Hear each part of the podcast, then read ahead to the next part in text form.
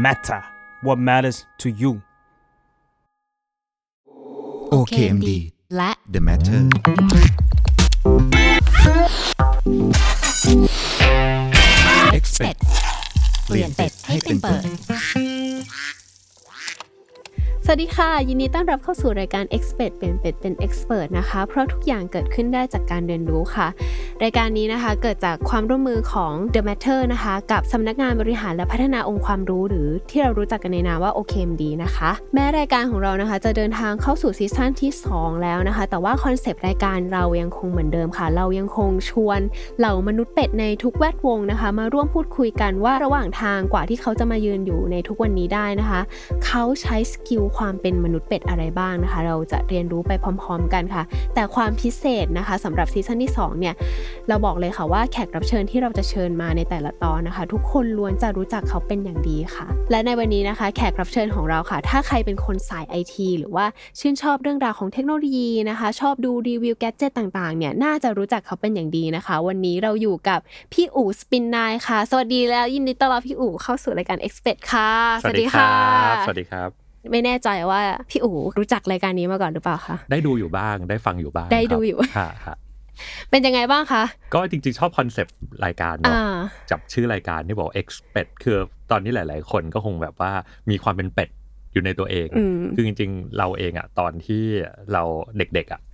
ซึ่งก็ไม่เด็กแล้วเนอะตอนนี้ ตอนที่เราเด็ก ๆ เราก็รู้สึกว่าเราก็เป็นเป็ดเหมือนกันค่ะคือ ไม่แน่ใจว่าเราถนัดเรื่องอะไรอืมคือรู้อาจจะรู้แบบลึกๆ ว่าเราชอบเรื่องอะไรค่ะไม่ชอบเรื่องอะไร แต่ว่าถนัดเนี่ยโหตอบยากอืมโดยเฉพาะเราจะแบบหนักใจเวลาที่มีคนถามว่าโตขึ้นอยากเป็นอะไรอืมแล้วก็เอาละทำไมเพื่อนๆเราตอบได้แต่เราตอบไม่ได้ค่ะนะครับเราเป็นคนหนึ่งที่ที่อยู่ในกลุ่มนี้เหมือนกันอืมก็เลยรู้สึกว่าเอ้ยรายการนี้ดี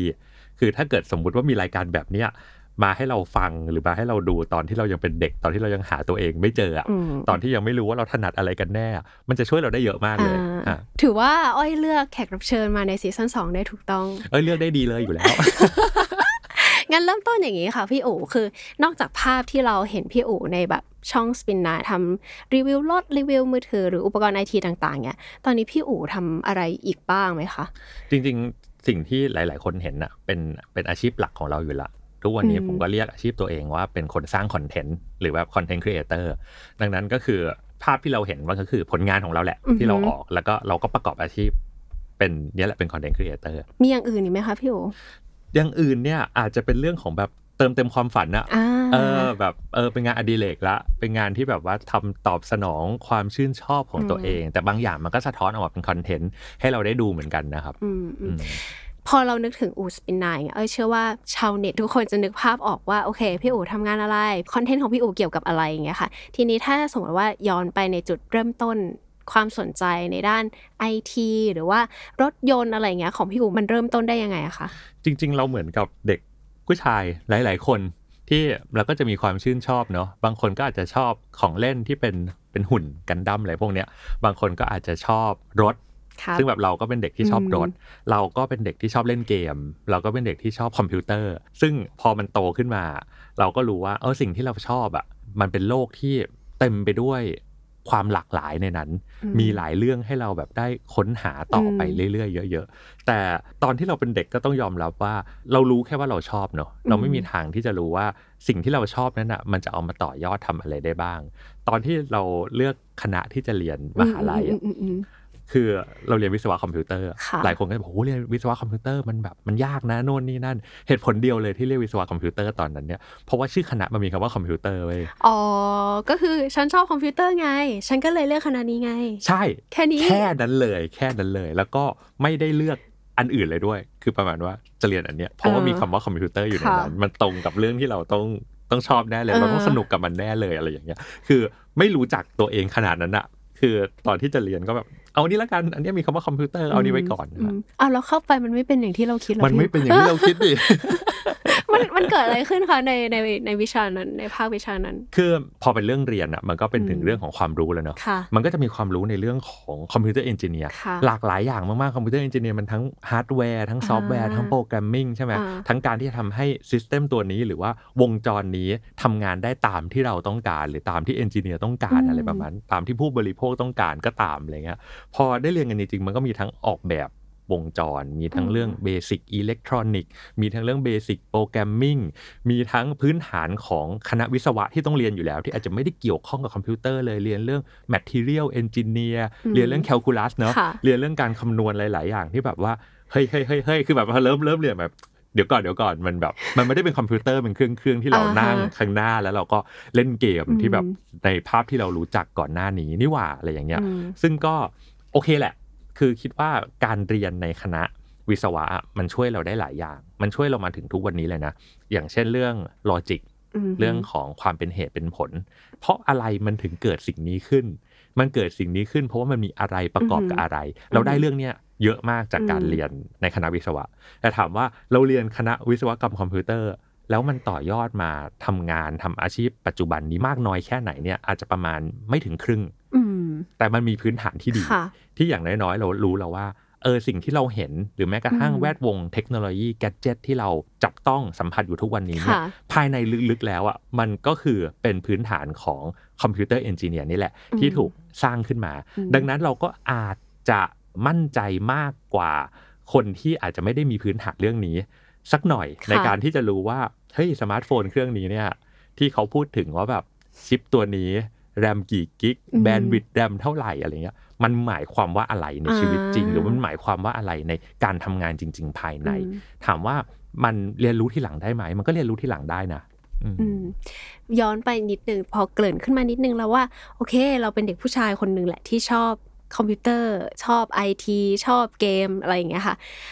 แล้วตอนนั้นพี่อู๋มีความฝันหรือว่าแบบมองเห็นภาพไหมว่าโตขึ้นฉันอยากจะทำอาชีพอะไรเลยอย่างเงี้ยคือณวันนั้นตอนที่เป็นเด็กชายอู๋อะคือมีภาพชัดกับตัวเองขนาดนั้นไหมคะไม่มีเลย ตอบไม่ได้ คือเวลามีใครมาถามว่าแบบโตขึ้นอยากเป็นอะไรประกอบอาชีพอะไรอืมตอบไม่ได้ตอบไม่ได้จริง ๆ แล้ววันที่เราเรียนจบอะเราก็ยังนึกอยู่เลยว่า แล้วเราจะไปทำอาชีพอะไร เราจะไปสมัครงาน คือแม้กระทั่งเราตอนจะไปที่ทำเรียนงานอยู่ที่ไหนใช่ครับ ก็มีเพื่อนๆ ก็ไปสมัครงาน software house ค่ะที่เขาเรียกกันว่าเออรับสมัครเด็ก computer engineer เข้าไปเขียนโปรแกรมค่ะในนั้นมากมายก็จะมีบริษัทชั้นดำชื่อที่เราได้ยินกันอยู่บ่อยๆ Reuters IBM อะไรพวกนั้นในยุคนั้นเนาะที่จบมาก็ว่าอ๋อเนี่ยเขาเอาเด็กวิศวกรรมคอมพิวเตอร์เข้าไป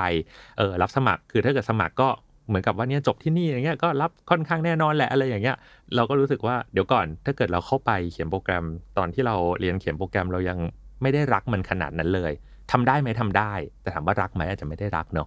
ทีนี้ถ้าเกิดเราจะต้องใช้มันประกอบอาชีพอะเราต้องอยู่กับมันเยอะมากเลยนะอืมคือทุกวัน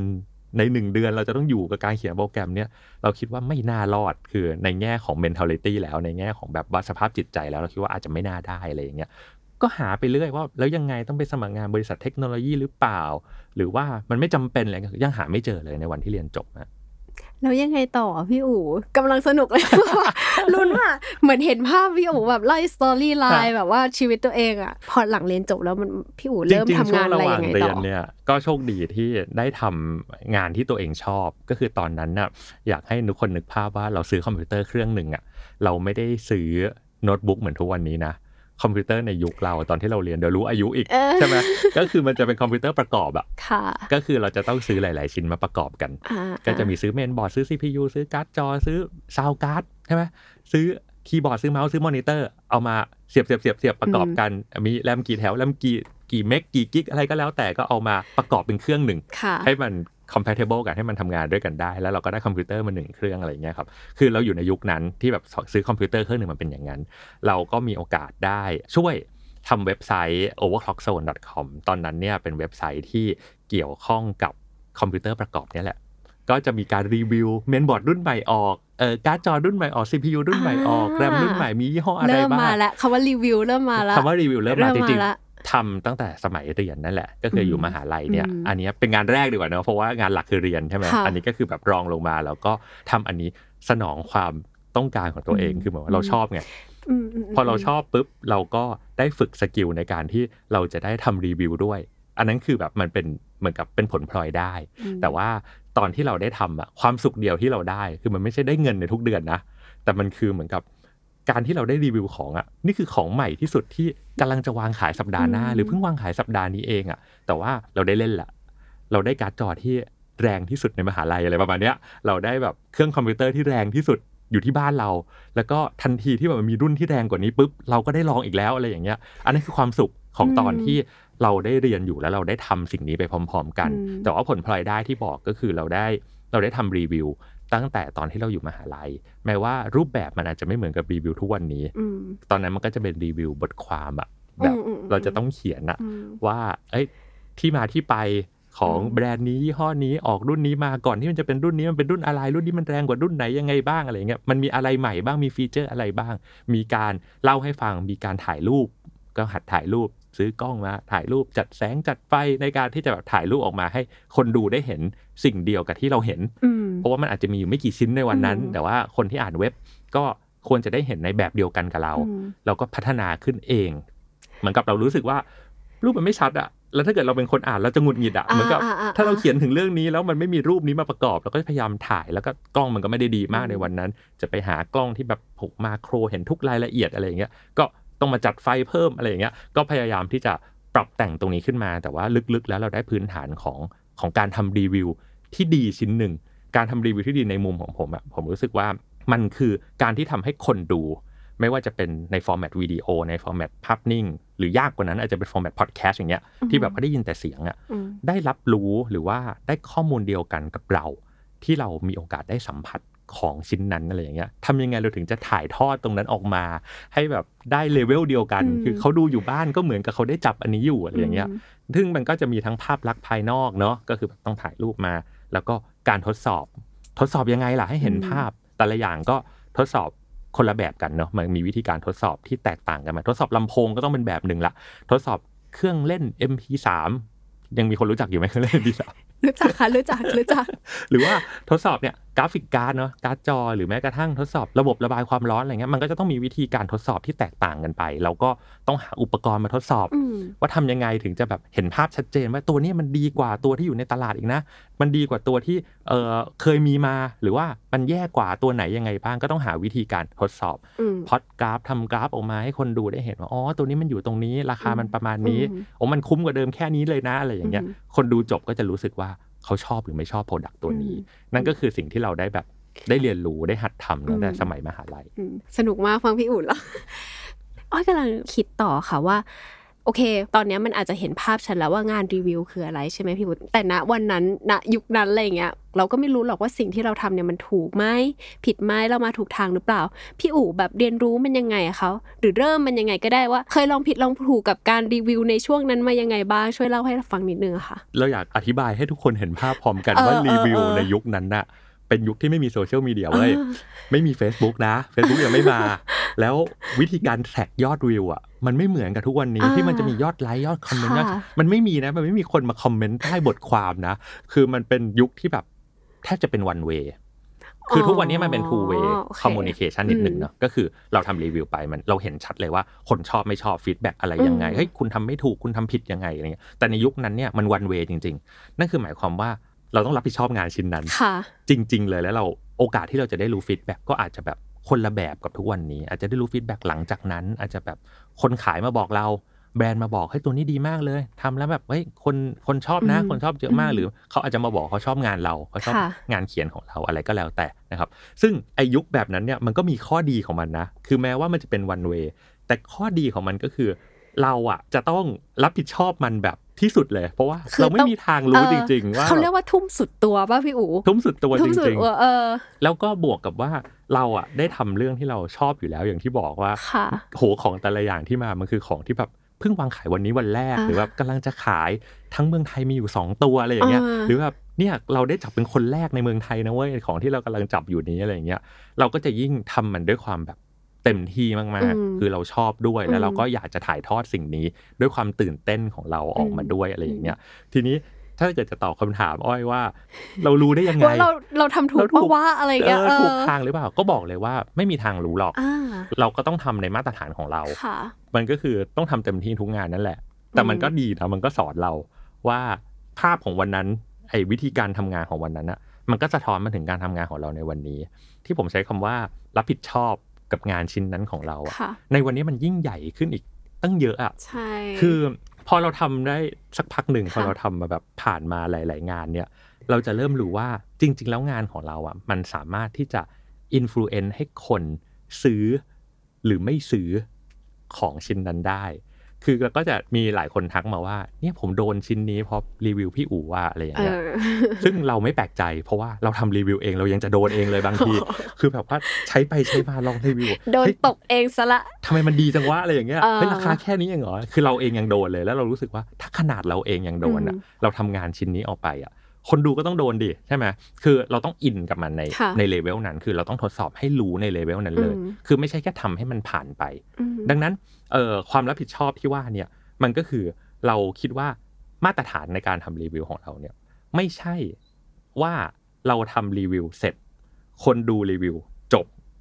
แล้วออกไปซื้อถึงจะเรียกว่าสำเร็จนะอืมความสำเร็จของการทำรีวิว Product เนี่ย คือเราทำรีวิวเสร็จ คนดูรีวิวจบ แล้วคนดูรู้อืมว่าเขาอืมเหมาะหรือไม่เหมาะ กับสินค้าชิ้นนั้น นั่นคือรีวิวที่ประสบความสำเร็จสำหรับเราอืมไม่จำเป็นว่าเขาดูจบแล้วต้องไปซื้อก็ได้ แต่ถ้าเกิดเขาดูจบแล้วเขาได้คำตอบที่ชัดเจนเลยว่าเขาไม่เหมาะกับ product ตัวนี้อืมนั่นถือว่าเป็นรีวิวที่ประสบความสำเร็จเช่นเดียวกันอืมในฐานะของคนที่ทำงานด้านนี้นะ ถึงแม้ว่านั่นจะเป็นงานของลูกค้ามีผู้สนับสนุนมาก็ตาม แต่ว่าสุดท้ายแล้วเป้าหมายของเราอืมเป้าหมายของเราคือ เราต้องการให้คนดูรู้อืม ว่าสินค้าชิ้นนี้เหมาะหรือไม่เหมาะกับเขาอืมส่วนเป้าหมายของแบรนด์เป้าหมายของผู้สนับสนุน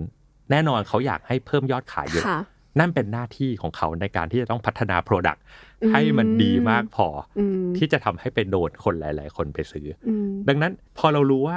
เรามีความรับผิดชอบสิ่งนี้อยู่ นั่นก็คือคนดูหลาย ๆ คนมีโอกาสที่ดูงานของเราจบ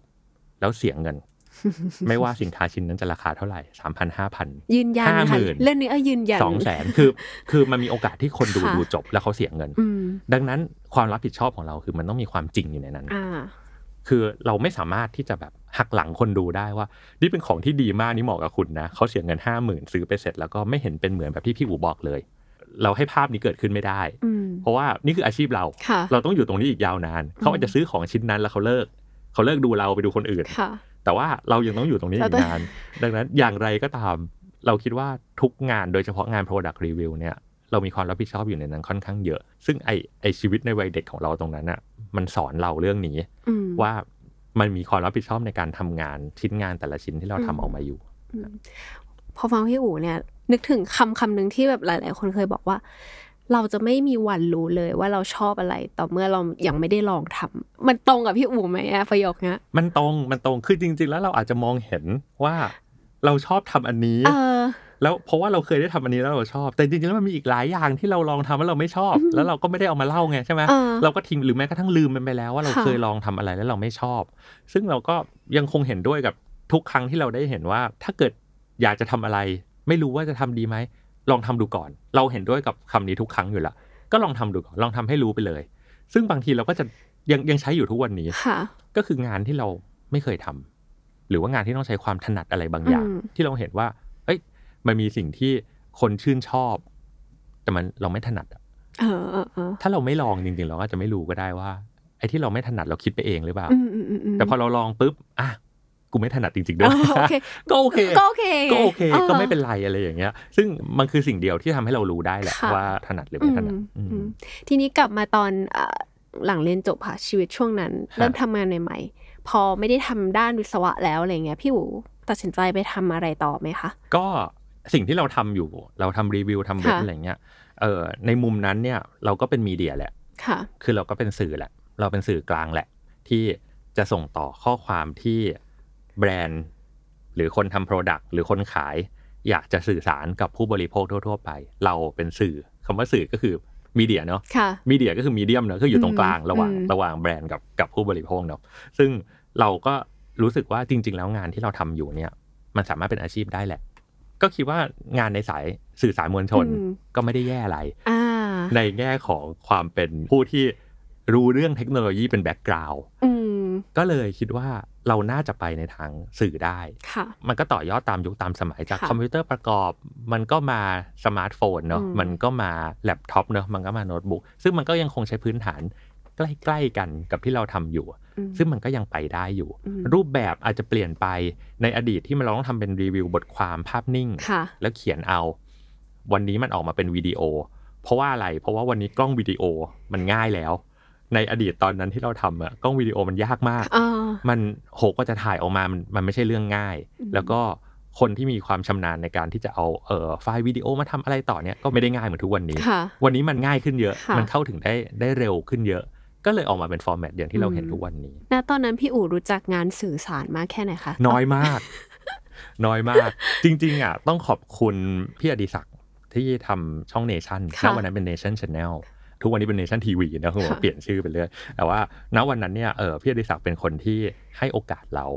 ได้ไปทำรายการทีวี โอ้ชวนอู๋ไปทำรายการทีวีกันอะไรอย่างเงี้ย พี่อยากได้รายการเทคโนโลยี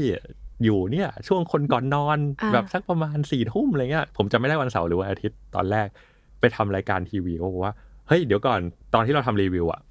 ไม่มีใครเคยเห็นหน้าเราเลย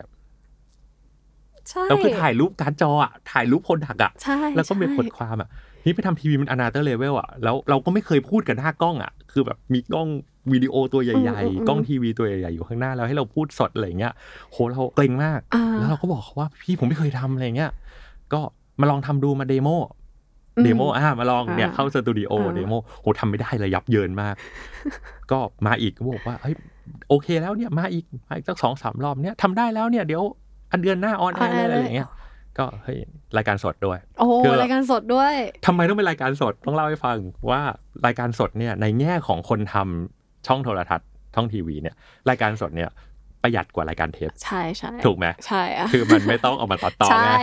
คือเอาคนมาอยู่หน้ากล้องใช่หน้ากล้องก็ออกจบอากาศเลยสดไปเลยใช่สดเลยก็จบไปเลย แต่ถ้าใช่เกิดเป็นรายการเทปมันนะโหมาเก็บ footage มาเก็บอืม insert ออกมากว่าจะตัดต่อร่วมกันกว่าจะอะไรอย่างเงี้ยอืมคือจริงๆแล้วมันประหยัดกว่าในแง่ค่ะนั้น ซึ่ง ณวันนั้นเราก็ไม่เข้าใจเขาหรอกรายการสดก็มีความยากสำหรับเราหลายอย่างมากกดดันในไหมมุมที่ไม่กดดันเคยกดดันมาก เกรงมาก อย่าไปหาเทปแรกๆดูนะมันแย่มากเลยอย่างเงี้ยในภาพที่เรากลับไปดูแล้วรู้สึกว่านี่ไม่ผ่านมาตรฐานเราแต่ว่า มันดีมากที่เราได้ลองทำสิ่งนี้อืมอืมอืมอืมแล้วสุดท้ายแล้วสิ่งที่เราได้มา โอเค เราอาจจะไม่ใช่คนที่ชอบทำรายการสดที่สุด เราอาจจะไม่ได้เป็นคนชอบทำ Facebook Live เราทำน้อยมาก แต่ว่าเบสิกที่เราได้คือเราได้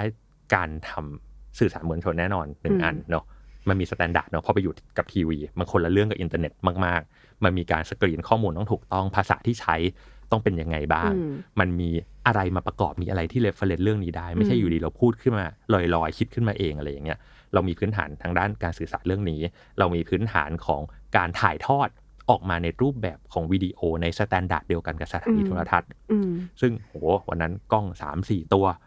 จังหวะไหนต้องมองกล้องตัวไหนทำรายการสดนี้ต้องใส่หูอ่ามีห้องคอนโทรลที่คอยอืมกระซิบบอกเรา ว่าเดี๋ยวพี่เรื่องนี้พอแล้วต้องไปต่อแล้ว พี่โอ้ยเดี๋ยวสมัยตัดเข้าโฆษณาก่อนไม่รู้แม่จะงไอ้เรื่องนี้ที่เราเล่าอยู่เรายังจำแทบไม่ได้เลย มันมีตัวเลขที่เราต้องจำอะไรอย่างเงี้ยคือต้องแยกหูแยกสมาธิได้ แต่สุดท้ายแล้วพอเราได้ทำไปหลาย ๆ ครั้ง เราเริ่มรู้ว่าทุกอย่างมัน make sense ทุกอย่างมันทำไปเพื่ออะไร ทำไปเพื่อที่ออกมาเป๊ะที่สุดที่หน้าจออืมทำไปเพื่อให้คนดูเข้าใจในเรื่องที่มันอาจจะยากมาก ได้เร็วที่สุดเท่าที่จะเป็นไปได้คือใช้เวลาไม่เยอะอืมในการที่เขาจะเข้าใจดังนั้นเนี่ย มันมีทั้งบทที่มันต้องกระชับอืมมันมีทั้งภาพประกอบที่ต้องเข้ามาตรงจังหวะที่เราพูดถึงอือฮึพอดีเป๊ะๆซึ่งอันนี้มันเป็นทีมเวิร์กละคือเราก็คงทำงานคนเดียวไม่ได้ ในมุมของสถานีโทรทัศน์ที่อาจจะไม่ได้ทำรายการเทคโนโลยีเป็นหลัก ทุกวันนี้มันไม่มีสถานีโทรทัศน์ไหนทำรายการเทคโนโลยีเป็นหลักอยู่แล้ว เขาอาจจะชินกับการ key insert ภาพข่าวเอออาชญากรรมโอ้วนซ้ำๆวน loop ใช่ๆวนจังหวะไหนมันก็ตรงกับเนื้อข่าวได้ แต่ว่าอ่ไอแบบเฉพาะทางอย่างนี้เนี่ยมันไม่ได้คือเรารู้สึกว่าเราพูดถึงตรงนี้เนี่ยภาพที่ขึ้นมาเป็นภาพนี้ไม่ได้เว้ยอืมมันต้องเป็นภาพนี้ต่างหากอะไรอย่างเงี้ยก็มีการเรียนรู้ร่วมกันเยอะขึ้นอืมซึ่ง basic ต่างๆ เหล่านั้นมันส่งต่อมาถึงทุกวันนี้ ทุกวันนี้หลังบ้านเราก็ไฟลุกในเรื่องนี้ว่า ผมเป็นคนเป๊ะมากกับเรื่อง insert ว่า ถ้าเกิดภาพประกอบของคลิปวิดีโอเราอะเราพูดถึงคำเนี้ยภาพที่มา มันต้องเป็นภาพนี้ มันไม่ใช่ภาพนั้นอะไรอย่างเงี้ยอืมคือเราต้องการความเป๊ะเรื่องนี้มากอืมเพราะว่าอะไร เพราะว่าในภาพของการทำคอนเทนต์ในลักษณะนี้เนี่ย เวลาผมตรวจเทปอะคำว่าตรวจเทปคือ เออคนตัดต่อตัดมาเสร็จแล้ว กระบวนการเสร็จแล้วก่อนที่จะ on air เวลาที่เราตรวจ เราก็จะใส่หูฟัง อยู่ที่โต๊ะเราค่ะแล้วเราจะกลายเป็นอีกคนหนึ่งเลยอืมเราจะคิดว่าตัวเองไม่ได้เป็นคนผลิตคอนเทนต์เนี่ยอ่าเราจะคิดว่าตัวเองเป็นคนดูเอาทุกอย่างออกจากหัวหมดเลย เราต้องการใส่หูฟังแบบตัดเสียงรบกวนทั้งหมด แล้วก็เปิดคอนเทนต์ที่เรานั้นอะ เปิดเสียงดัง ๆ เพื่อที่จะนั่งดูว่าสมมุติ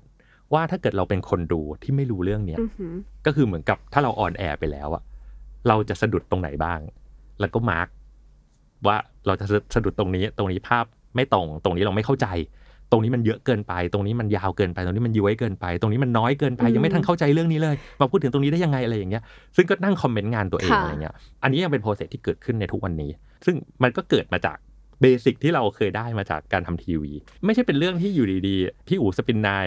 ทำเรื่องนี้ขึ้นมาได้เอง แต่ว่ามันมันผ่านการเรียนรู้มา ซึ่งมันเป็นการเรียนรู้ที่เราตั้งใจที่จะต้องเรียนรู้ด้วย ว่าไปหาสาเหตุของมันว่า สิ่งที่มันต้องมีอยู่ของเรื่องนี้มันคืออะไรอืมถ้าเกิดเราเจอทั้งหมดเลย เราก็จะเข้าใจว่าโอ้มัน make sense อย่างนี้นี่เองอืมพอมัน make sense อย่างนี้เนี่ยเราเอามาปรับให้มันดีขึ้นได้อืมหรือว่าเอามาปรับให้มันเข้ากับสไตล์เข้ากับฟังก์ชันที่เราทำงานอยู่ได้อืมตอนที่เรายังเป็นแบบ beginner อยู่ในวงการสื่อ พอเราเริ่มเปิดประตูเข้ามาและเริ่มทำงานและเราอาจจะเคยเป็นคนที่พลาดคนที่ผิดอะไรอย่างเงี้ยค่ะจนวันที่เราแบบเป็นคนคอมเมนต์เองอะมาส่งต่ออะไรมาบ้างนะวันที่พี่อู๋แบบมีทีมแล้ว มันเกิดกระบวนการเรียนรู้อะไรกับในตัวเองบ้างไหมคะ คือผมว่าทุกคน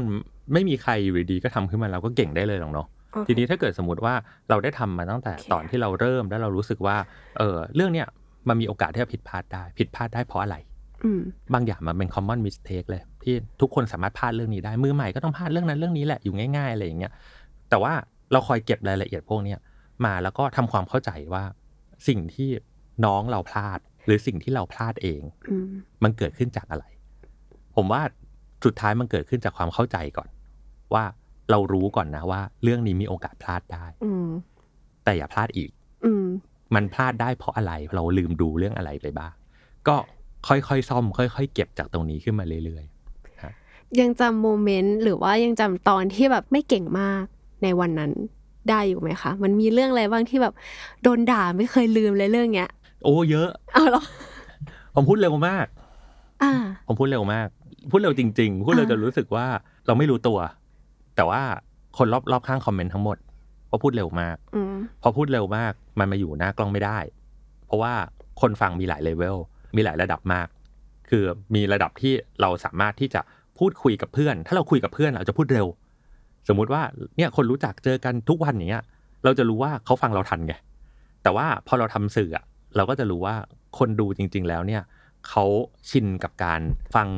ความเร็วเดียวกันกับผู้ประกาศข่าวอืมเร็วกว่านี้คือเร็ว เร็วกว่านี้คือค่ะฟังไม่ทันค่ะถ้าเกิดเป็นคนที่อยู่ในหน้าจออะไรประมาณเนี้ยคือก็ต้องค่อยๆออกมาปรับ ทีนี้มันไม่ใช่อยู่ดีปรับว่าเฮ้ยพูดเร็วไปพูดช้าสิอะไรเงี้ยพูดช้าแล้วมันมันไม่เป็นตัวเอง มันก็จะมีความแบบกว่าจะเข้ามาถึงตรงนั้นได้ หรือความผิดพลาดที่เราคิดว่าซีเรียสมากสำหรับเราก็คือ เราไม่รู้ในเรื่องที่เรากำลังเล่าอยู่ คือตอนที่ทำรายการทีวีอะบางทีอะเราคุมไม่ได้ ใช่ อย่างนี้ครับ ทุกคนทำความเข้าใจตรงกันคนทำรายการทีวีเก่งมากทุกคน เพราะว่ารายการมีเวลาจำกัด ใช่จำกัดที่ว่าคือสมมุติว่าผมได้รายการครึ่งชั่วโมงใช่ป่ะ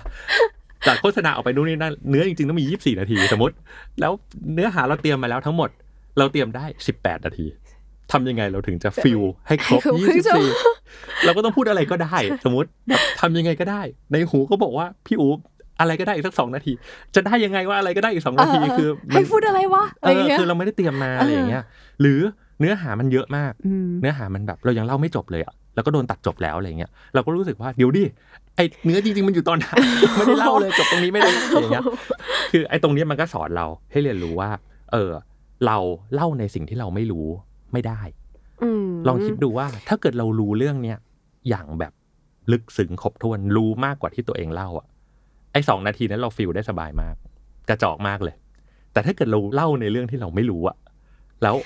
สคริปต์มันมีแค่นี้อะเออเราอ่านมาแค่นี้อะเออแล้ว background หรือว่าขยายความอะไรก็ขยายไม่ได้ เพราะว่าเราไม่รู้เรื่องนี้อะไรอย่างเงี้ยซึ่งตอนแรก ๆ มันก็ต้องมีบ้างแหละ เพราะว่ามันอาจจะเกิดจากความไม่รู้ของเราว่ามันจะเป็นแบบนี้ หรือว่าอาจจะเกิดจากประสบการณ์ที่แบบไม่ครบถ้วน หรือทีมงานที่แบบเราอาจจะยังหาไม่เจอ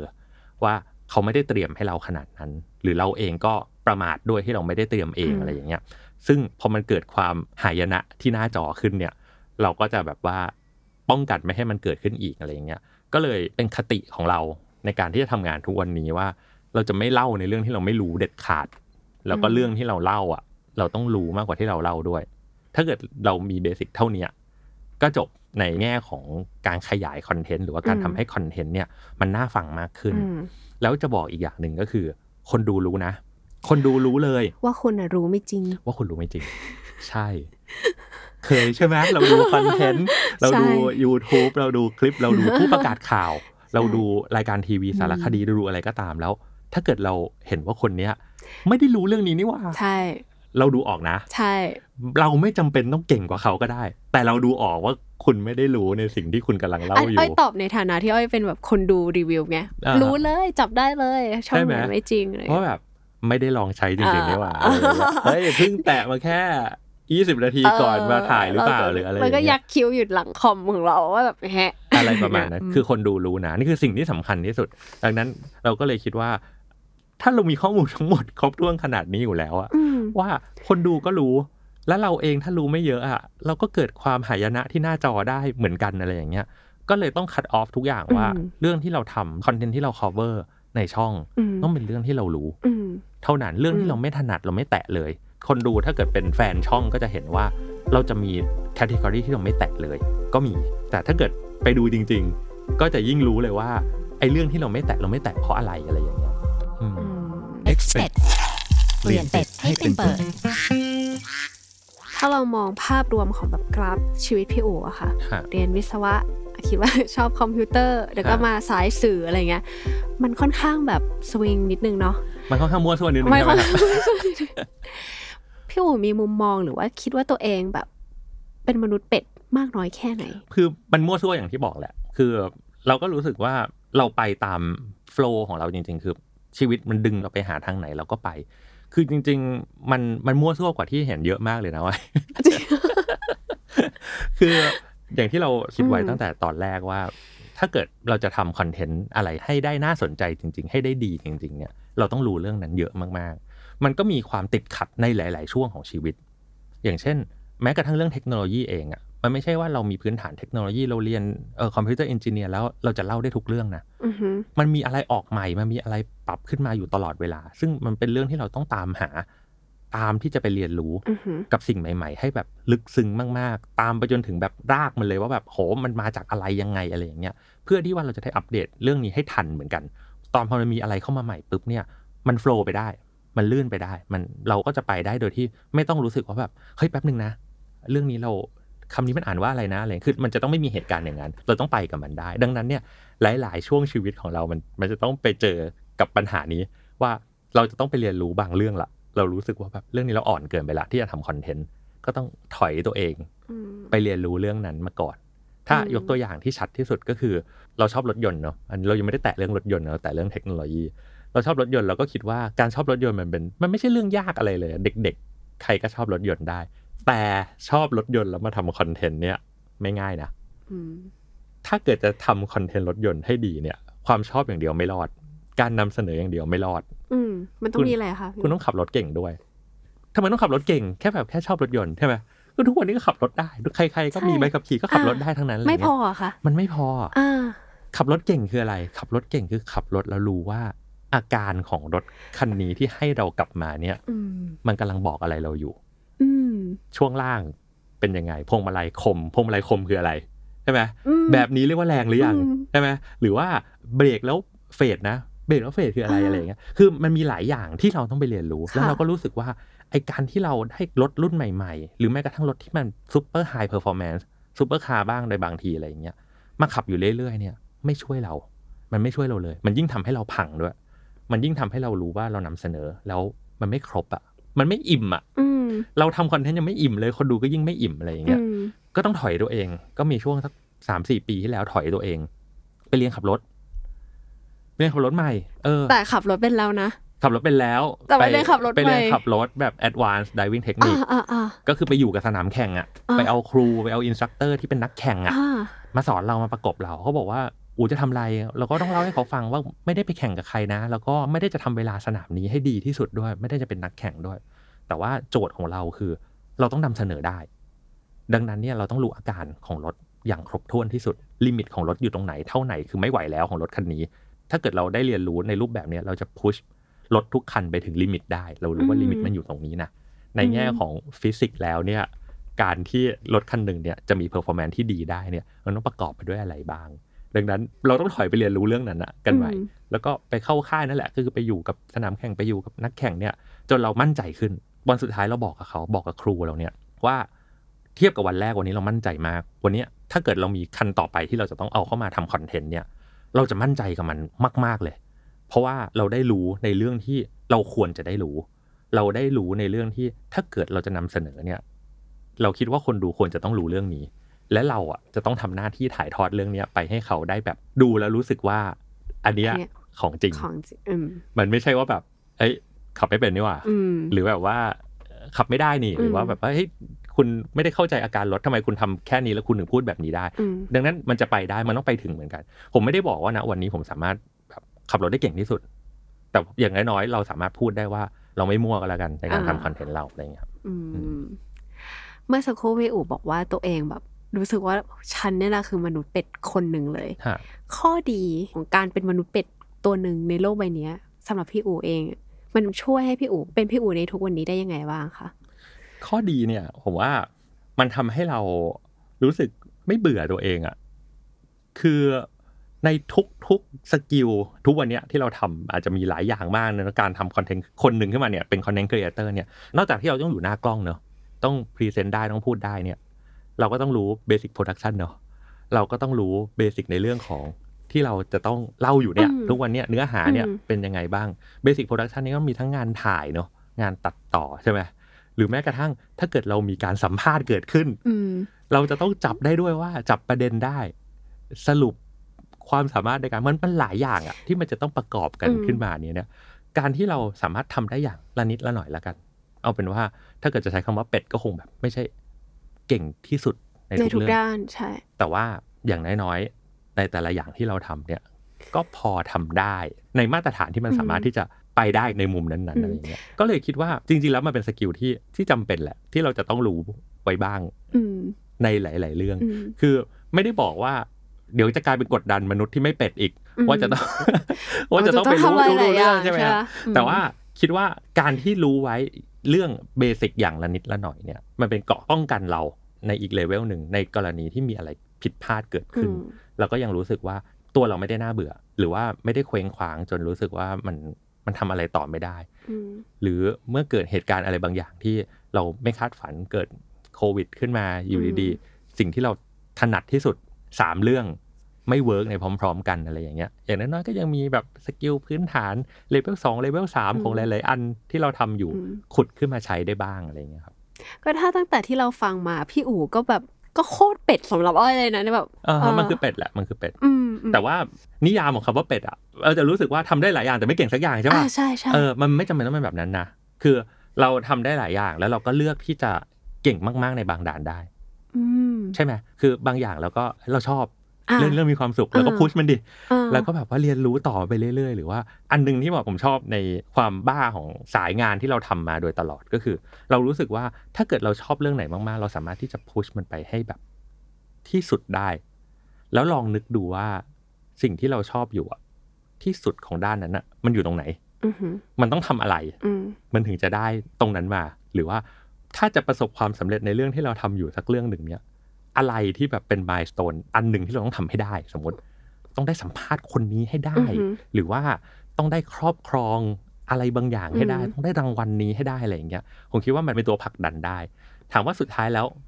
ไม่ได้จะผิดหวังไหมก็อาจจะไม่ได้ผิดหวัง แต่ว่าขั้นตอนในการที่จะได้อะมันจะพาเราไปเรียนรู้อะไรอีกหลายอย่าง คือไอ้ตรงนั้นแหละ คือระหว่างที่ทางเราอยากเนี่ยได้ใช่สำคัญกว่าใช่แล้วถ้าเกิดเราได้สิ่งนั้นจริง ๆอะมันก็อาจจะเป็นโบนัสเราก็ได้ เพราะแบบเฮ้ย มันก็อาจจะเป็นความสำเร็จที่เราเอากลับไปแล้วก็แบบกลับบ้านแล้วก็ยิ้มอะก่อนพักผ่อนในวันนั้นก็รู้สึกว่าวันนี้มันมาถึงเราจริง ๆ อะไรประมาณเนี้ยอย่างตอนที่พี่อู๋เล่าให้อ้อยฟังว่า เวลาเรารู้สึกว่าเราไม่รู้อะไรเลยเราก็ต้องลองทำมันจะช่วยให้พี่อู๋รอดในสายงานที่ทำอยู่ยังไงบ้าง เช่น การรีวิวอืมเช่นเอ่อเรื่องรถ เรื่องไอทีหรือแม้กระทั่งโปรดักชันอะไรอย่างเงี้ยค่ะ ไม่รู้ แต่ถ้าเกิดเราไม่หาเราไม่รอดแน่อ่าๆมันมีวันที่เราจะไม่รอดแน่ๆมันมีงานง่ายงานยากนะ คือมันมีงานที่ เออมันมีเวลาจำกัดมาก ที่คนดูอาจจะไม่รู้ก็ได้อืมว่างานนี้เราต้องทำมาในระยะเวลาที่จำกัดกว่างานอื่น ๆ มากอืมอย่างเช่นบางทีเรารู้แหละว่ารีวิวของ Product ตัวเนี้ยเราต้องปล่อยวันนี้แหละอืมต้องปล่อยวันที่18เนี่ยแหละ คนดูไม่รู้หรอกว่าจริง ๆ แล้วเราเพิ่งได้ของมาวันที่17เองตอนเย็นอะไรเงี้ยอืมแต่มันไม่ใช่ข้ออ้างไงว่าคุณมีเวลาน้อยคุณเลยทำงานมาไม่ดีอะไรอย่างเงี้ยอืมคือมันมีเหตุการณ์แบบนี้เกิดขึ้นอยู่เรื่อยๆ แต่ว่า ถ้าเกิดเราไม่ได้สั่งสมประสบการณ์เออสั่งสมว่าเราไปเสียเวลาที่จะไปต้องไปเรียนรู้อะไรมาแล้วอะไรเงี้ย เราจะทำงานนั้นได้ไม่เร็ว หรือเราจะทำงานนั้นได้ไม่ดีอะไรอย่างเงี้ย คือผมว่าเดี๋ยวมันก็จะโคจรมาเจอกันอะความฉิบหายหลาย ๆ อย่างที่เราอาจจะแบบว่าเอ้ยไม่เป็นไรหรอกอันนู้นนี่นั่นอะไรเงี้ยทิ้งทิ้งไว้ มันอาจจะรอดได้ในหลาย ๆ งาน แต่มันจะมีงานที่เราไม่รอดโอเคถ้าเราถ้าเราไม่ได้เตรียมพร้อมอืมไว้มากพออะไรเงี้ยแล้วพี่โอคิดว่ามนุษย์เป็ดในยุคนี้มันมันจะอยู่รอดไหมคะ รอดดีอะ รอดดีรอดดีคือเราคิดว่าเราเป็นตัวอย่าง อาจจะไม่ได้เป็นตัวอย่าง the best นะคือแบบไม่ได้เป็นตัวอย่างที่ดีที่สุดอะไร แต่ว่าเราว่าการที่เป็นมนุษย์เป็ดมันไม่ได้เป็นอะไรเลย คือเหมือนกับว่าไม่ได้เสียหายอะไรเลย การที่เราไม่ได้รู้ว่า โตขึ้นจะเป็นอะไร ไม่เห็นเป็นไรเลย คือมันอาจจะโดนสังคมกดดันในระดับหนึ่งว่าแบบ โหคนนั้นก็สักเซสในแบบนี้คนนี้อายุเท่านี้ก็ทำอันนี้ได้แล้วอะไรอย่างเงี้ย จริง ๆแล้วมันไม่ได้ต่างกันในยุคเราเลยนะ คือยุคเราอะยุคอาจจะเป็นยุคที่ไม่ได้มีโซเชียลมีเดียอะไร เก่งที่สุดที่เราเห็นอะก็คือเก่งที่สุดในห้องเรา เก่งที่สุดในโรงเรียนเราอะไรอย่างเงี้ย ที่เราเห็นว่าแบบโอ้แบบคือโลกเรามันโอ้ยกว้างแค่นั้นใช่เราเห็นโลกมันแค่นั้นใช่จริง ๆ แต่วันเออนี้อะคือมันอาจจะแบบ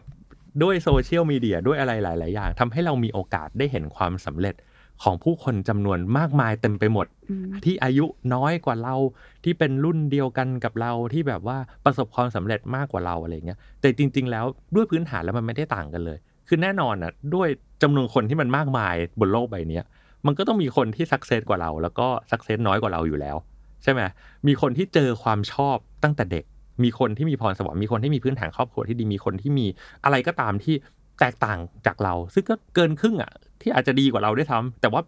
ไอโซเชียลมีเดียมันกรองเฉพาะสิ่งที่เราเห็นว่าเขาสักเซสเรื่องนั้นเรื่องนี้มาเต็มไปหมด อยู่กับมันจมกับมันก็อาจจะรู้สึกว่าแบบเสียกำลังใจจังเลยอะอืมเหมือนกับว่าสิ่งที่ฉันกำลังทำอยู่มันอืมมันจะมีความหมายอะไรอะไรอย่างเงี้ย แต่ความเป็นจริงแล้วมันไม่เป็นอะไรเลยอืมแล้วก็ต้องไม่ลืมว่าทุกคนก็เลือกโชว์โซเชียลมีเดียใน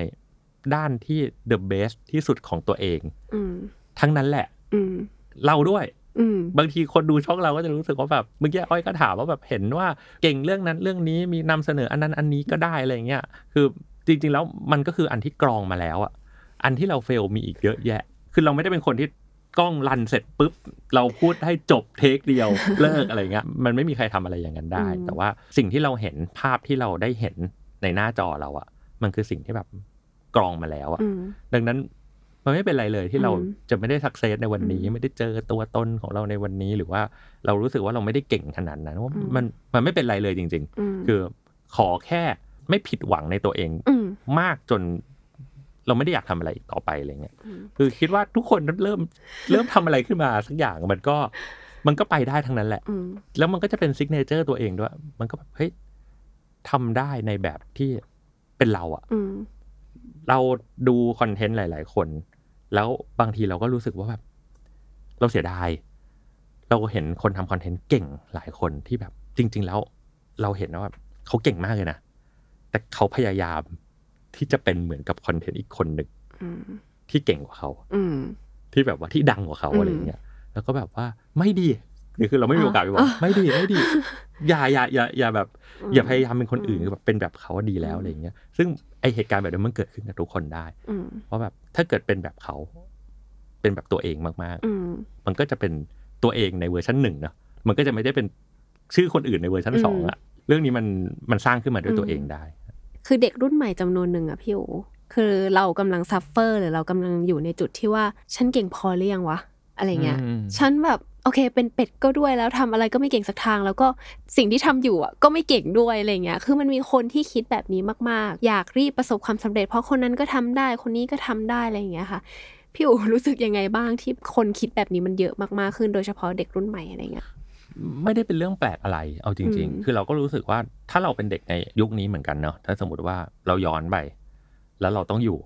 ใน environment นี้แล้วกันเนาะเพราะว่าตอนที่เราโตมาอาจจะไม่ได้เป็นแบบเป็นสิ่งแวดล้อมนี้ แต่ถ้าเกิด เราเป็นเด็กในวันนี้เนี่ย เราก็อาจจะไม่รอดก็ได้ เรารู้สึกว่าแบบเราก็อาจจะ suffer มากก็ได้ ที่แบบโห มันต้องมีวันที่เราสูญเสียกำลังใจมากอืมแน่ๆเลย แต่เราคิดว่าถ้าเกิดเราได้ฟังแล้ว เราได้เห็นแล้วว่า จริง ๆ แล้วมันไม่ได้เป็นอะไร คนที่เก่งที่สุดในห้องมันมีแค่คนเดียวอะไม่งั้นมันจะเรียกว่าเก่งที่สุดในห้องได้ยังไงใช่ปะเออแล้วอีกห้าสิบคนนะเออ แล้วเดี๋ยวนี้เด็กในห้องเรียนมันมีกี่คนวะประมาณนั้นห้องเรียนประมาณนั้นประมาณเอนั้นอห้าสิบคือห้าสิบก็คือพวกเรานั่นแหละอ่าไม่เห็นเป็นไรเลย คืออมเรารู้สึกว่ามันไปได้ มันไม่จำเป็นต้องสูญเสียกำลังใจอะไรอะไรอย่างเงี้ยฮะคือการเป็นคนกลางๆ การเป็นคนแบบดีจะตาย ดีเออส่วนมากเนี่ยใช่ มันมันไม่เป็นสปอตไลท์ด้วยอ่ามันไม่มีคนรอรอเราล้มด้วยอืมใช่ป่ะนั่นแหละคนที่เป็นสปอตไลท์ก็จะแบบว่าคนรักเป็นร้อยคนเกลียดเป็นล้านอะเออ รู้สึกยังไงเวลามีคนมาแบบมองเราแล้วตาเป็นประกายแล้วบอกว่าอู้พี่อู๋เก่งจังเลย พี่อู๋แบบดูเป็น perfect man ดูเป็นคนที่สมบูรณ์แบบอะไรเงี้ยรู้สึกยังไงบ้างกับคำพูดแบบนี้ ไม่มีนะ สมมติก็ได้ก็จะรู้สึกขอบคุณคือเราก็จะขอบคุณเขาแหละที่อย่างน้อยๆ เราอาจจะเป็นส่วนหนึ่งที่สร้างอินสปิเรชันอะไรบางอย่าง กับเขาได้อืมถ้าเป็นในมุมนั้นนะอืมเราก็จะรู้สึกว่าเราก็ดีใจที่งานที่เราทำมันมันมีความหมายอะอืมมันมีนิ่งฟูอะอืมแต่ว่าเราไม่ได้อยากสร้างบรรทัดฐานว่าความสำเร็จต้องเป็นแบบนี้เท่านั้นอืมความสำเร็จมันมีได้หลายแบบมาก ๆ มันไม่จำเป็นเลยที่ความสำเร็จต้องออกมาในรูปแบบที่เราเห็นเพียงอย่างเดียวอืมอะไรอย่างเงี้ย เราเห็นความสำเร็จในรูปแบบที่มันเรียบง่ายมาก ๆเลยอืมที่ ไม่ได้ถ่ายทอดออกหน้าสื่อ ไม่ได้ถ่ายทอดออกหน้าโซเชียลมีเดียที่เราติดตาม แต่ว่ามันมีความสำเร็จในนั้นอะมันมีความสุขในนั้นอะอืมอยู่เยอะแยะเต็มไปหมด ดังนั้นในสองมุมก็คือ ถ้าเกิดเราเป็นอินสปิเรชันให้เขาเราขอบคุณมากๆ แต่ว่าความสำเร็จมันไม่ได้มีแค่แบบนี้แบบเดียว มันมีหลายแบบ คือโอเค สิ่งที่เราเลือกที่จะเผยแพร่เลือกที่จะแชร์ออกไปมันอาจจะดูว่าแบบ มันเป็นภาพสวยงามอะเนอะว่ามันอาจจะเป็นภาพว่าแบบ เอ้ยเราไปยืนอยู่ตรงนั้น เรามีสิ่งนี้อะไรอย่างเงี้ย แต่ว่าเราคิดว่าโดยตัวตนของเราแล้วจริงๆอะเราเป็นคนเรียบง่ายมากๆเลยอะเราเป็นคนอะไรก็ได้มากๆอะอ่าเออ คือมันไม่จำเป็นต้องเหมือนกันกับภาพที่เราอาจจะคิดกันไปเองก็ได้ แล้วเราเชื่อว่า ดาราหลาย ๆ คนที่อืมเราอาจจะติดตามในอินสตาแกรมอะไรเงี้ยชีวิตจริง ๆ ของเขาอะมันง่ายกว่าที่เราเห็นเยอะมากอืมๆ หรือบางคนก็อาจจะยากกว่าที่เห็นเยอะมากๆก็มี แต่ว่าอยากให้เห็นแหละว่า จริง ๆ แล้ว มันก็คือคนธรรมดาคนหนึ่งนั่นแหละอืมแค่เราอะต้องระวังอย่าให้สิ่งที่เขาคัดมาแล้ว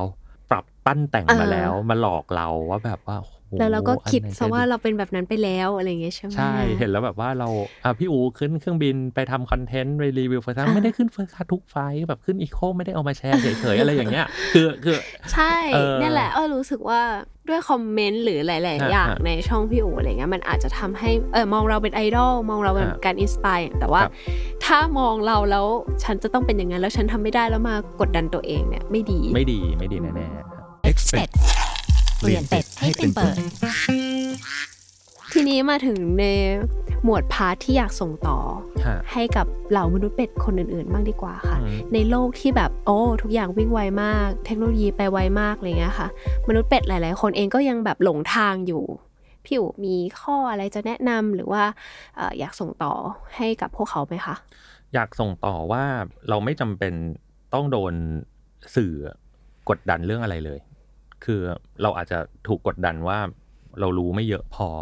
เราไม่เก่งพอทำไมเราไม่รู้เรื่องนั้นยังไม่ทำเรื่องนี้ เราอายุเท่านี้จะต้องมีเงินเก็บเท่าไหร่อะไรอย่างเงี้ยอืมคือมันไม่จำเป็นต้องโดนกดดันด้วยวิธีนั้นเลยอะอืมคือเราสามารถมีความสุขในสิ่งที่เรากำลังทำอยู่อืมในแบบที่เราเป็นอยู่ในแบบที่อืมง่ายกว่าในโซเชียลมีเดียเยอะๆ สบายๆ ได้มากๆ แล้วก็ไอคนที่เราคิดว่าเราโดนกดดันจากเขาอะอ่า เขาไม่รู้เรื่องอะไรด้วยเลยนะอ๋อโอเค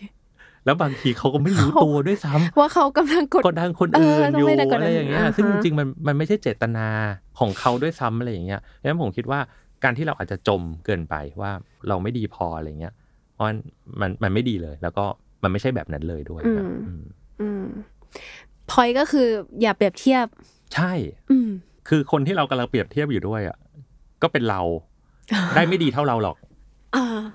ใช่ป่ะอ่าแล้วเราจะเป็นเขาเราก็เป็นเขาได้ไม่ดีเท่าเขาอยู่แล้วอะไรอย่างเงี้ยอืมคือเอาคิดแบบกลับด้านดิเหมือนกับว่า ถ้าคนนั้นเขามองเราอะอืมเขาก็เป็นเราได้ไม่ดีเท่าเราหรอกเว้ยอะไรเงี้ย เออ เราเจ๋งกว่านั้นเยอะอืมพี่อู๋คิดว่าตลอดที่เราคุยกันมาทั้งหมดเนี่ยค่ะ ถ้าสมมติว่ามีคนที่รู้สึกว่าตัวเองเป็นมนุษย์เป็ดมาฟังอยู่ เขาจะหยิบหรือว่านำประสบการณ์ช่วงไหนในชีวิตพี่อู๋ไปเป็นตัวอย่างให้เขาบ้างว่าแบบ โอเค ฉันก็เป็นเป็ดที่เก่งในน่านน้ำฉันได้อะไรเงี้ย ผมคิดว่า เออผมมีเส้นหนึ่งให้เห็นก็คือเส้นค่ะเส้นชีวิตเส้นเนี้ยที่อือฮึมันมีการปรับเปลี่ยน มันมีการเรียนรู้ มันมีพัฒนาการในในสายอาชีพที่เริ่มตั้งแต่เราแบบว่าที่ผมบอกอะทำรายการสดเนาะอะไรเงี้ยทำไม่ได้เว้ยอะไรเงี้ยคือจนเราสามารถทำได้ คือวันเนี้ยเอากล้องมาเลคคอร์ดต่อหน้า ไม่ต้องเตรียมตัวกันมาก่อนอะไรอย่างเงี้ยเราก็คิดว่าเราก็มีเรื่องให้เล่าอืมก็ถามเราเหอะก็เล่าได้พูดได้อืมแหละอะไรอย่างเงี้ยถ้าเป็นพื้นที่ที่เรารู้ค่ะ รู้เรื่องไหนอืมชอบเรื่องไหน หาทางที่จะเรียนรู้กับมัน เพราะว่าถ้าเกิดเราชอบเรื่องนั้นแล้วที่จะรู้อะมันง่ายมากเลยที่จะรู้ไปได้เยอะขึ้นเรื่อยๆเพราะเราชอบมันอยู่แล้วอะไรอย่างเงี้ยไม่ชอบเรื่องไหน ก็ไม่เห็นเป็นไรเลย ใช่ไหมเราเอาในพื้นที่ของเรา อย่าพยายามไปรู้ในพื้นที่ที่เรารู้สึกว่าเราไม่ชอบอะถ้าเราเป็นอย่างนั้นเราอาจจะรู้สึกไม่ดีกับเราเยอะมากๆเลยก็ได้ ความชอบมันมีหลากหลายมากชอบศิลปิน ก็ได้ชอบปลูกต้นไม้ ชอบเลี้ยงหมาเลี้ยงแมวใช่ไหมชอบ architect ชอบเอองานศิลปะ ชอบเนี่ยชอบเทคโนโลยีชอบรถยนต์ ชอบเครื่องบิน มันมีหลากหลายมาก ๆ ให้เราไปอยู่ แล้วก็มีความสุขกับพื้นที่ตรงนั้นอืมแล้วถ้าเกิดเราอยู่กับพื้นที่ไหนแล้วมีความสุข มันก็เป็นแบบของเราแล้วอะมันไม่จำเป็นต้องเป็นแบบที่เราถูกถ่ายทอดมาให้เห็นก็ได้อะไรเงี้ย มันมีหลายวิธีมากที่อืมที่เราสามารถเรียนรู้กับเรื่องที่เราชื่นชอบอืมแล้วก็แฮปปี้กับมันมีความสุขกับมันได้ สุดท้ายค่ะ เราเห็นพี่อูรีวิวทุกสิ่งมาเยอะแล้ว อยากให้พี่อูลองรีวิวตัวเอง ตั้งแต่เด็กจนถึงตอนนี้เป็นยังไงบ้าง เฮ้ยเราว่าเราเป็นคนบ้าอ่าเราเป็นคนบ้าคือเราคิดว่าทุกอย่างที่เรารู้อยู่ตอนนี้เนี่ย มันมีอีกหลายเรื่องให้รู้ได้ลึกกว่านั้นอืมคือไอความเป็นเป็ดของเรามันอาจจะค่อนข้างชัดอยู่แล้วทำทำหลายอย่างอะเนาะทำเทคโนโลยีขับรถไปเรียนอ่าขับเครื่องบินอะไรอย่างเงี้ยคือมันแบบเป็นแฉกๆเล็ก ๆ เต็มไปหมดอะไรเงี้ยแต่ว่า เราคิดว่าความเป็นบ้าของเราที่เราบอกอะก็คือไอ้แต่ละแฉกนั้นอะเราจะอยากให้มันลึกขึ้นไป อืม ให้มันแหลมขึ้นไปอีให้กมันแหลมขึ้นไปอีกเออออะไรอย่างเงี้ย ซึ่งเราชอบนะเออเรารู้สึกว่าแม่งมันดี อย่างแบบที่เราเล่าให้ฟังว่าเราไปเรียนขับรถอะในวันสุดท้ายที่เราเราเรียนแล้ว เรารู้สึกว่าเรามั่นใจแล้วอะแล้วไอ้แฉกนั้นอะมันแหลมแล้วอะเขาแบบว่า โหกลับบ้านมาแล้วรู้สึกรู้สึกดีกับตัวเองมาก คือผมว่าเป็นเป็ดโอเค หลายคนเป็นเป็ดได้อยู่แล้วค่ะแต่ทำให้ไอ้ แต่ละแฉกของเป็ดนั้นอะแหลมขึ้นมาได้บางอันได้ มันจะรู้สึกดีกับตัวเองมากๆเลย อันนี้คือเราคิดว่าเราชอบความบ้าในตัวเองในแบบนี้ ถ้าให้รีวิวตัวเองนะ จะชอบเรื่องนี้ที่สุดอืมส่วนเรื่องที่อาจจะไม่ชอบที่สุดก็คือ เราคิดว่าเรากลัว เราเริ่มจะไม่ได้หาแฉกใหม่ละอืมในวันนี้อืมโอเค หลายคนอาจจะคิดว่ามันเยอะแล้วแหละ แต่ว่ามันเป็นความน่ากลัวนะอืมที่เราเริ่มรู้สึกแล้วว่า เราไม่ได้อยากเรียนรู้เรื่องอะไรใหม่เพราะมันจะหมายความว่าเราอาจจะแบบ อิ่มตัว การไม่หรือเปล่าหาแฉกใหม่ๆไม่หาแฉกใหม่อ่าโอเคอาจจะทำให้แฉกที่มีอยู่มันมันลึกขึ้น แต่ว่าอ่าตอนนี้เราเริ่มไม่หาแฉกใหม่แล้วเราจะรู้สึกว่า เอ๊ะเอ๊ะเราหมดหรือเปล่าวะคืออ่าหมดอ่าหมดอ่าความไอความเป็นเป็ดเราเริ่มหมดแล้วว่าวะอะไรอย่างเงี้ยก็วัยเท่านี้อาจจะรู้สึกแบบนี้อยู่ ถ้าให้รีเฟล็กให้รีวิวตัวเอง เดี๋ยวอีกสักห้าปีชวนมาคุยกันใหม่เออว่ามีแฉกใหม่ขึ้นหรือยัง เออเออหรือเป็นยังไงอะ ไรเออย่างอเงี้ยอะได้ค่ะ วันนี้สนุกมากพี่อู๋ขอบคุณมากๆสำหรับครับการแชร์ประสบการณ์เอ่ออ้อยคิดว่ามนุษย์เป็ดที่ได้มาฟังน่าจะตกตะกอนบางอย่างได้จากประสบการณ์ชีวิตของพี่อู๋เนาะแล้วก็สำหรับรายการ Expert นะคะ เปลี่ยนเป็ดให้เป็น Expert เนี่ย ทุกคนสามารถติดตามได้ในทุกช่องทางของ n e m a t e r แล้วก็ OKMD นะคะ วันนี้อ้อยกับพี่อู๋ลาไปก่อนขอบคุณมาก ๆ ขอบคุณอีกครั้งนะคะขอบที่คุณด้วยครับแชร์เรื่องราวเกี่ยวกับมนุษย์เป็ดให้เราฟังนะคะ ขอบคุณค่ะพี่อู๋สวัสดีค่ะ ขอบคุณครับ ขอบคุณทุกคนครับ